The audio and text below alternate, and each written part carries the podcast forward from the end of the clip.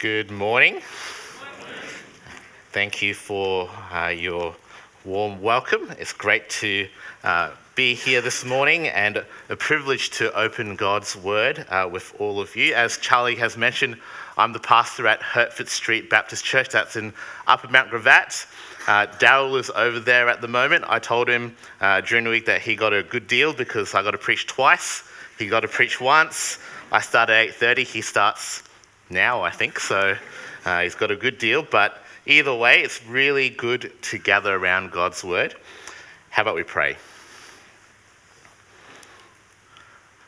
Father God, we've just been reminded that you are the God who saves.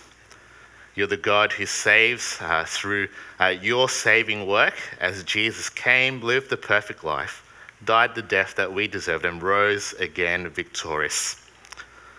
Lord, as we come to your word this morning as followers of Jesus, we pray that you'd remind us and encourage us and challenge us that you are the God who saves. And Lord, I pray that you would help us to continue to live for you and proclaim Jesus. In his name we pray. Amen. Well, all followers of Jesus would agree that God can save, save anyone. We've just heard of that from Charlie through the video, that he can work the impossible and that no one is beyond God's reach. But I think realistically, all of us have a list of people that we would be genuinely surprised if they became a Christian. Maybe it's a family member, the one who hates religion, who wants nothing to do with the church Maybe it's that coworker who laughs at Christian beliefs, mocks Christians during lunchtime. Maybe it's that celebrity, that sports person, that socialite, that musician or actor who we look and we think, yeah, that, that will never happen. But if we really do believe that God can save anyone, how would you feel if you hypothetically heard Richard Dawkins the most famous atheist, if he somehow came to Jesus. Or Vladimir Putin, president of Russia, ruling with power and aggression, now charged with war crimes from the ICC. What if he somehow came to Christ? Think of someone for yourself that you'd be genuinely shocked if they announced that they turned to Jesus as Lord and Savior. I think for all of us, there's a sense that we'd find it hard to believe if a certain person came to Jesus. But what does it mean if you really believe that God can save anyone? Can he really work the impossible? And is no one really beyond God's reach? Well, this morning we come to the most unlikely conversion story in the Bible. Leading up to Acts chapter 8, if you have a flick, uh, we see a build up of persecution against followers of Jesus. At the end of chapter 7, Stephen was stoned to death, and the one in charge, Saul, he's giving his approval at the end as Stephen died for his faith in Jesus. You see, Saul was an enemy of the early church, and chapter 8 begins with Saul ravaging the early church, destroying the early church. He was out to capture, imprison, and even kill those who believed in Jesus as Lord and Savior. I think he's the kind of guy that you'd go, can God really work salvation in him? Can he really work that impossible? Is he beyond God's reach? And this guy, Saul, or the Apostle Paul, as we later know him, he doesn't just put his trust in Jesus here. God uses Saul as a chosen instrument in the early church, reaching Gentiles, planting churches, training leaders, the human author of 13 letters that are part of our Bible. You see, Saul is the unlikely convert. He's far from God, an enemy of the gospel, and he's moved to being used mightily by God in the spread of the gospel. And as we look at this section today, I think it's quite easy to understand. Charlie's already uh, read that passage. So we're going to motor through the passage quickly. But as we go through the passage, uh, we need to remember that it's not given to us as a pattern of conversion. It's not for us to dissect each step and to replicate it today. It's a snapshot of God's unstoppable mission in action. It's written by Luke, the historian, for us to go, wow, wow, God is at work. This is our God. It's written to encourage and to challenge us to continue being God's witnesses to the ends of the earth. If you have your Bibles, if you can follow, we begin meeting Saul in chapter 9, verse 1. Meanwhile, Saul was still breathing out murderous threats against the Lord's disciples. He went to the high priest and asked him for letters to synagogues in Damascus, so that if he found any there who belonged to the way, whether man or woman, he might take them as prisoners to Jerusalem. Here's Saul, and his hatred of this Jesus group is real. He's totally against these early believers. He wants to wipe away this group, to hurt them, and to get rid of them.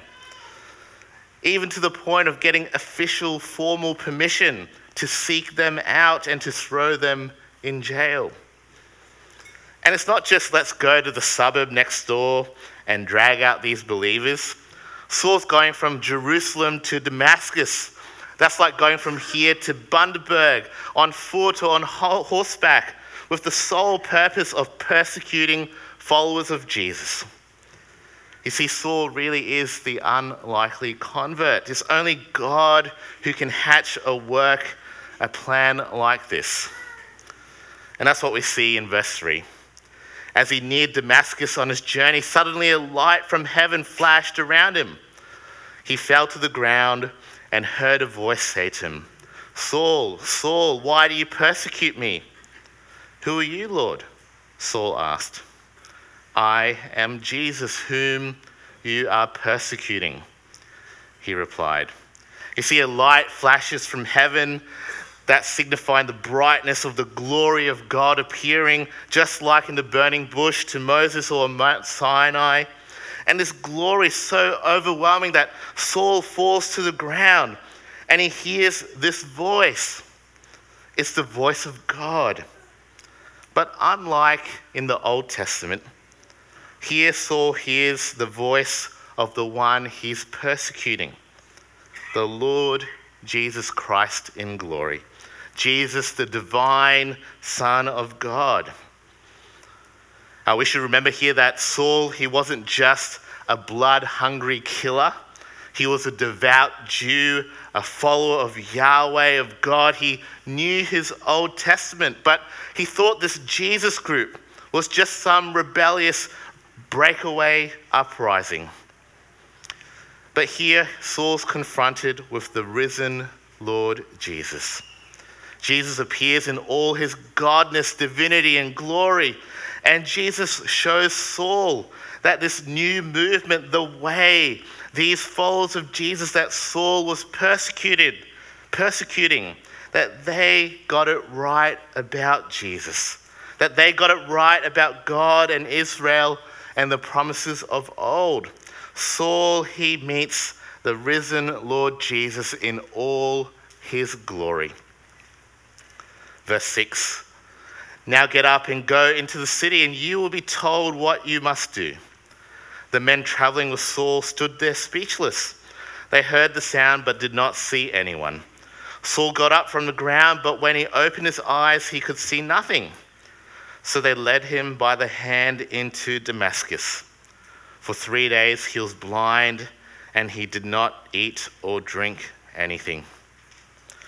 We don't know if Saul he got it straight away, if the penny dropped immediately about Jesus, or if it took the extra three days.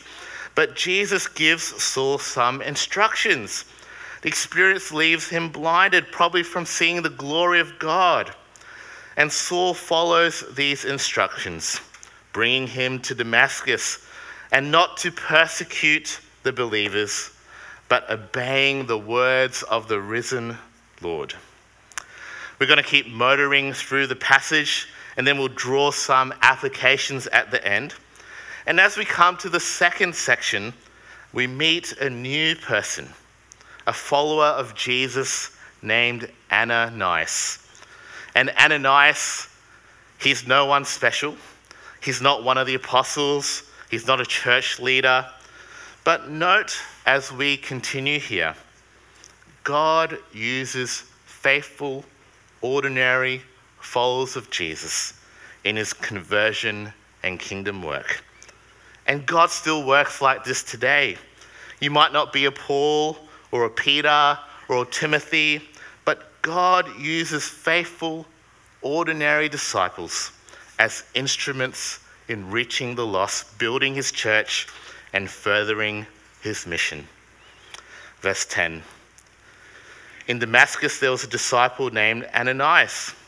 The Lord called to him in a vision, Ananias. Yes, Lord, he answered. The Lord told him, Go to the house of Judas on Straight Street and ask for a man from Tarsus named Saul, for he is praying. In a vision, he's seen a man named Ananias come and place his hands on him to restore his sight. Lord, Ananias answered, I've heard many reports about this man and all the harm he has done to your holy people in Jerusalem.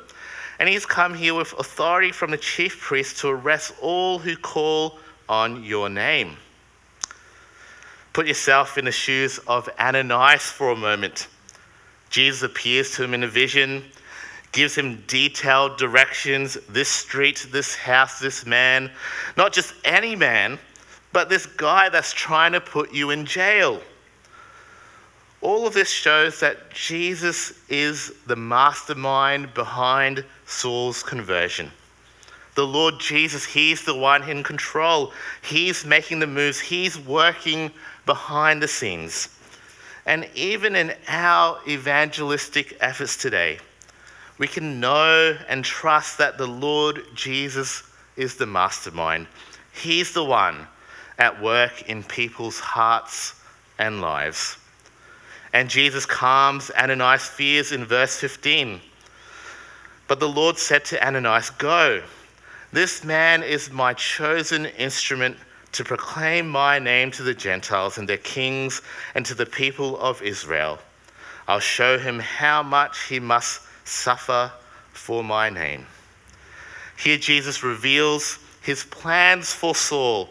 He's not just any old convert, but Jesus has sovereignly chosen Saul, this guy, to bring the gospel to the ends of the earth. If you remember Acts chapter 1, verse 8, he says, You will be my witnesses in Jerusalem, in all of Judea and Samaria, and to the ends of the earth. Well, so far in Acts, Jerusalem, Judea, Samaria, tick, that's all been reached. But the ends of the earth to the Gentiles, to kings, Saul has a special role in being God's instrument for this to happen. Saul, the persecutor, would become the one persecuted for the sake of Jesus and his good news. Verse 17, we see Ananias and Saul finally cross paths in obedience. Then Ananias went to the house, went to the house and entered it. Placing his hands on Saul, he said, Brother Saul, the Lord Jesus, who appeared to you on the road as you were coming here, has sent me so that you may see again and be filled with the Holy Spirit. Immediately, something like scales fell from Saul's eyes, and he could see again. He got up, was baptized, and after taking some food, he regained his strength. If we're not sure how Saul responds to the risen Lord Jesus, we see it here. He's welcomed into the fellowship of those believing in Jesus. He's filled with the Holy Spirit. His blindness is healed. All of these things pointing to his conversion, his new life in Jesus, blind, but now he sees. There's a debate here in Christian circles was Paul converted, or was this just his commission? Well, I think it's both. Because while we see Saul's future role spelled out here, which is his commissioning, everything in this narrative points to Paul's conversion.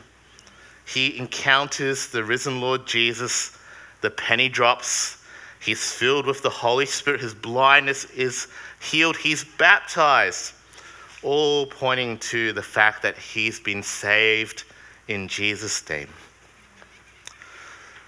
As we keep going, uh, put yourself in Saul's shoes for a moment. He was on this road to Damascus to persecute Christians. But then, in a matter of days, he was a Christian himself. If you saw, how'd you feel? What would you be doing?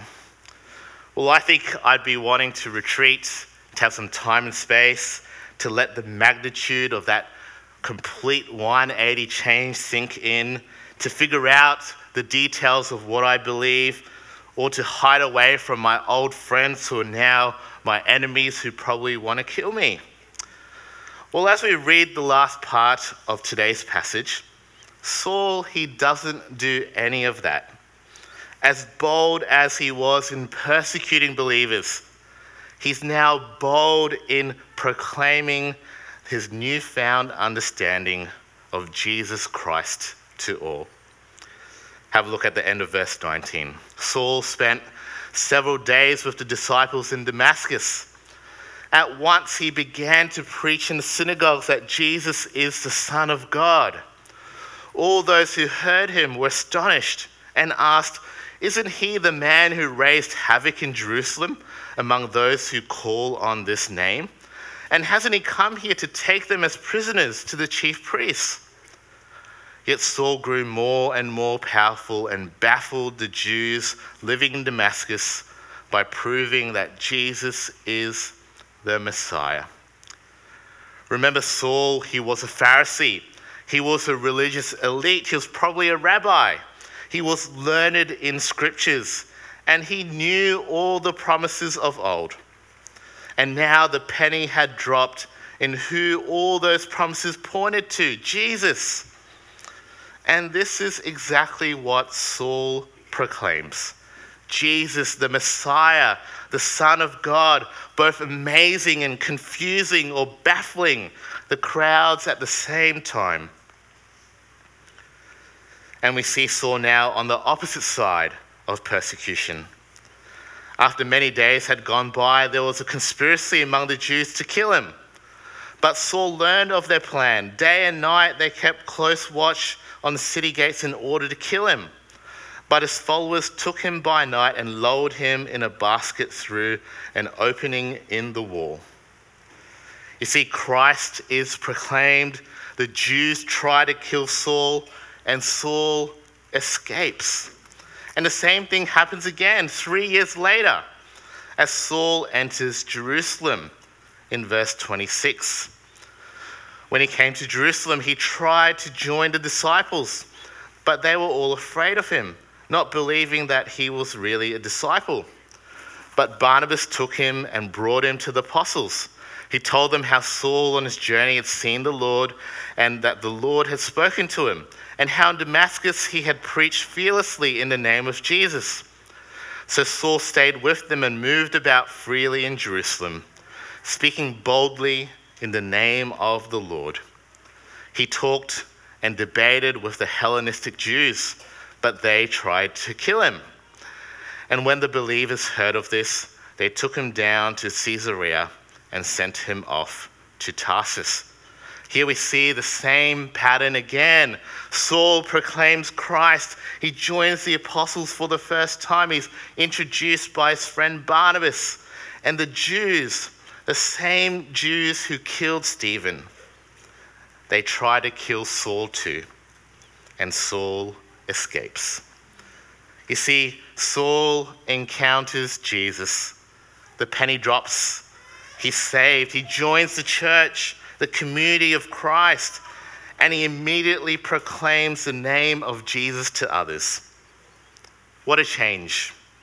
What a change from the beginning of the chapter as Saul set out to persecute those who believe in Jesus. And we finish with a summary verse. We get a few of these in the book of Acts. The last one was in chapter 6, verse 7. And since then, it's been persecution, Stephen's death, people coming to Jesus, and then today's passage. So, how's the early church going at this point? Are people leaving the movement because of this persecution? Is there unrest? Is there fear of suffering after Stephen's death? Well, this is how Luke summarizes it. Then the church throughout Judea, Galilee, and Samaria enjoyed a time of peace and was strengthened. Living in the fear of the Lord and encouraged by the Holy Spirit, it increased in numbers. Even as the early church was facing its first wave of persecution, the church had peace. It was being strengthened. It was growing in spiritual maturity. They were walking in fear, not of suffering, but of the Lord. They were encouraged, not by their physical surrounds, even amidst persecution. They were encouraged by the work of the Holy Spirit. And the church was growing numerically, it was getting bigger. People were hearing Christ declared and proclaimed and deciding to put their trust in Jesus. So we've sped through today's passage. We've seen the unlikely convert Saul, the persecutor to proclaimer, the enemy of God to instrument of God, against Jesus to following Jesus. Now we're going to spend a bit of time looking at what God wants us to know today in light of all of this, especially in response to your church vision this year, the power of presence, and in response to your theme in this series, being God's chosen instruments. We're going to spend some time teasing out four things I think God wants us to know today from Acts chapter 9. And the first thing God is sovereignly and powerfully working for the spread of the gospel. This is the main thing in today's passage. It's not a pattern of conversion, it's about the good news of Jesus powerfully spreading.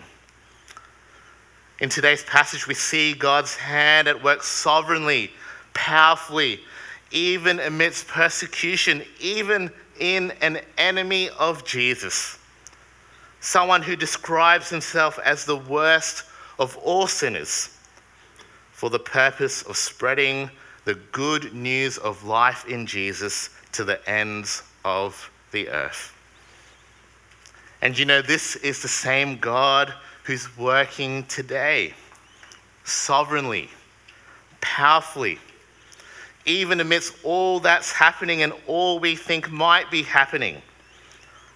And He's working for the purpose of spreading the good news of life in Jesus and saving people from death to life in Christ.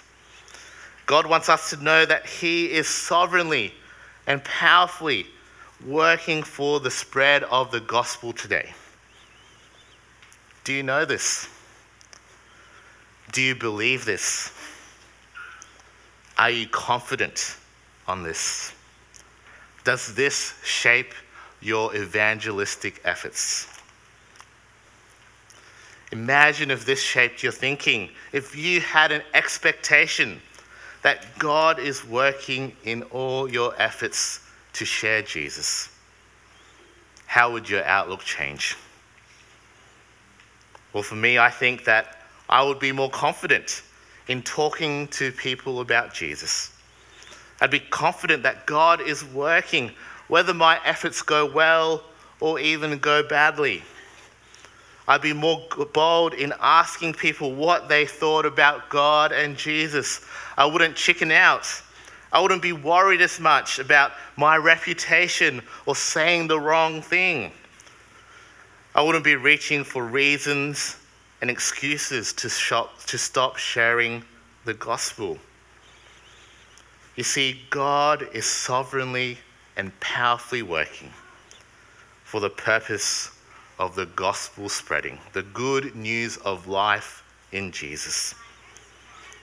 Let this be the foundation. Let this give us confidence, boldness, and even expectation as opportunities to point people to Jesus come. Second truth from this passage is that God can save anyone. It's no exaggeration that Saul is the unlikely convert. He's an enemy of God, out to harm and even kill followers of Jesus. Yet in God's gracious and powerful work, Saul puts his trust in Jesus and gives his life to the cause of his kingdom growing.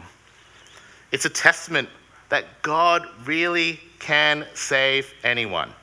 Those far from God, those with hearts set against God, those who we even label out of God's reach.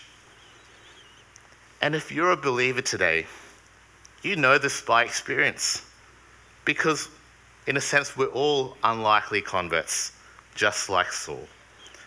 We were all sinners, far from God on our own, deserving death because of our rejection of God, but we're saved by grace through faith in Jesus.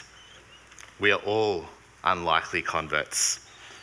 You see, Acts chapter 9 reminds us that God is gracious, that He does work powerfully, mysteriously, and miraculously in people's lives. And while we might not expect God to save everyone, that not everyone will come to Jesus, we can trust that God is able to, and God is powerful to work salvation in Jesus to anyone, whether it's a family member, a friend, a workmate, your neighbor, or someone you bump into down at the shops.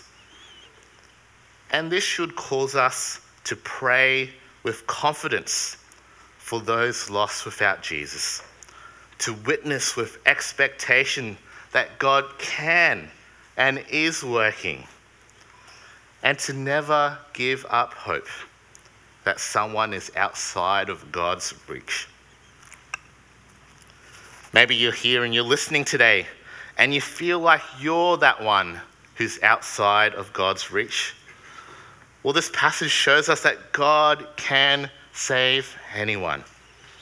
He can save you.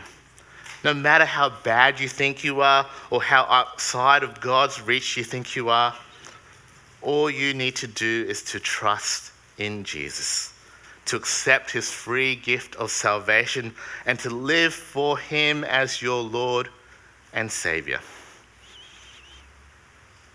Third thing God wants us to know today is that the church is at the heart of God's mission. It's a passing point, it's a quick point, but I think it's something that we need to hear today. The church pops up in key moments in Acts chapter 9. Firstly, Jesus here identifies himself as the church. Paul, Saul is persecuting the early church. But note in verse 4, Jesus says, Why are you persecuting me? Suddenly, when Saul is saved, he's welcomed not just by one person, one individual, but he's welcomed into the church fellowship in verse 17. And finally, the focus at the end of this section it's not on Saul, it's with the church growing in verse 31. You see, the church is at the heart of God's mission. And that means as we think about evangelism, sharing Jesus to our world, all of that happens not apart from the church. Mission happens in the context of the church. You can't give up on the church. You can't go rogue from the church. Believers aren't supposed to do it alone. And too many in today's Western world try to do Christianity apart from the church, whether it's missions, evangelism, discipleship, whatever it is, when the church is at the heart of God's mission. We can demonstrate this by sharing about your evangelistic efforts to others at church. Even share your failures and struggles. We can do this by enthusiastically inviting people to church outreach events like Alpha. Make sure you talk to non believers who come to those church events. Don't ignore them and assume that someone else is going to talk to them. Welcome new believers into the church community. If you see someone at morning tea and you don't know them, welcome them in and let them connect with you. And celebrate good news stories in the life of the church. Don't keep them to yourself. The church is at the heart of God's mission. That's why at Hertford Street Baptist we've been going through our mission, values, and vision statements. And our vision statement this year is a church on mission.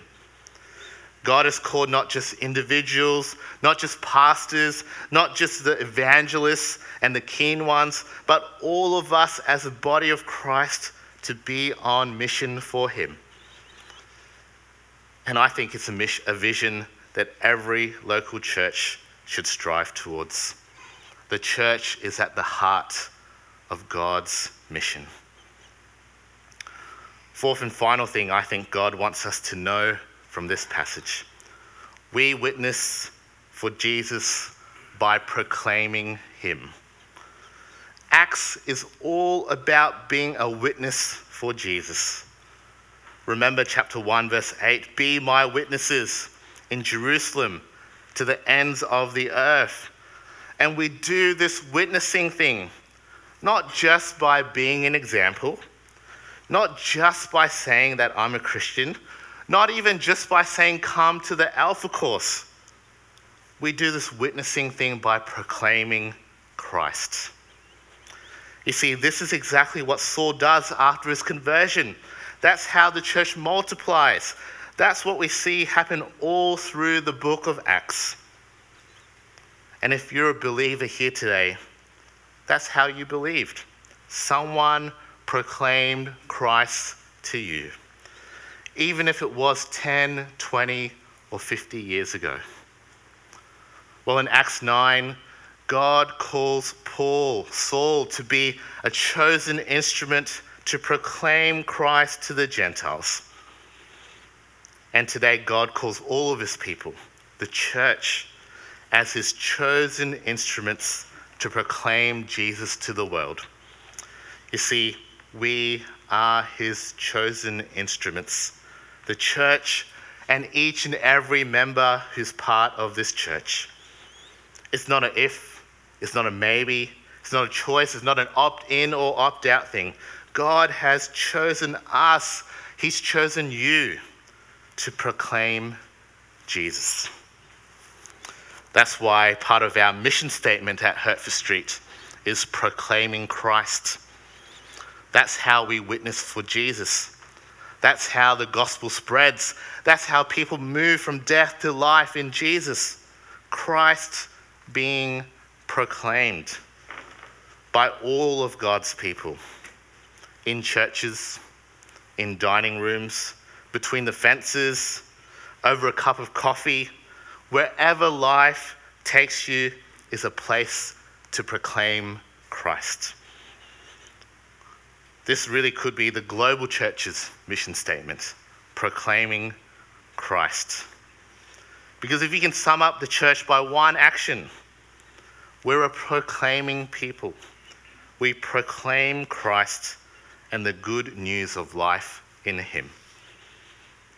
You see, God has chosen you not just to be saved, but to share Jesus, to declare, to proclaim Him exactly where you are in your life right now. Whether it be in your workplace, your studies, your friendship groups, and your social activities. How and where and to whom has God placed you to proclaim Jesus in your life today? How and where and to whom has God placed you to proclaim Jesus in your life today?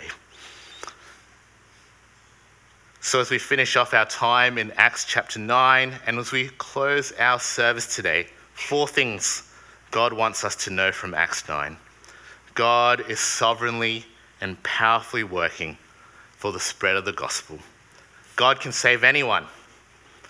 The church is at the heart of God's mission, and we witness for Jesus by proclaiming him. Let's pray that God would use us as his chosen instruments in sharing Jesus.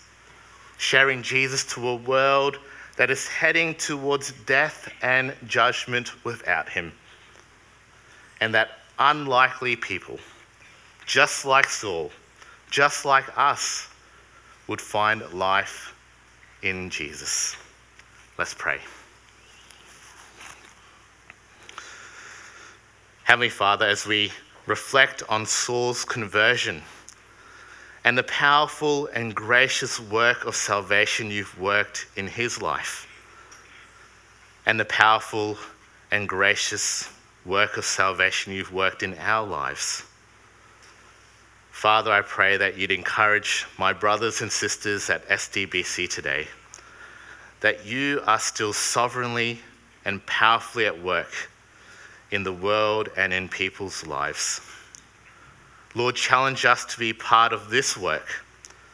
Help us to witness for Jesus by proclaiming his good news, his great news of life and salvation, of sins forgiven in the name of Jesus. That we might even be pleasantly surprised at those you save from death to life in his name. Be with us, Lord, as we go from here to the week and to the day ahead. In Jesus' name we pray. Amen.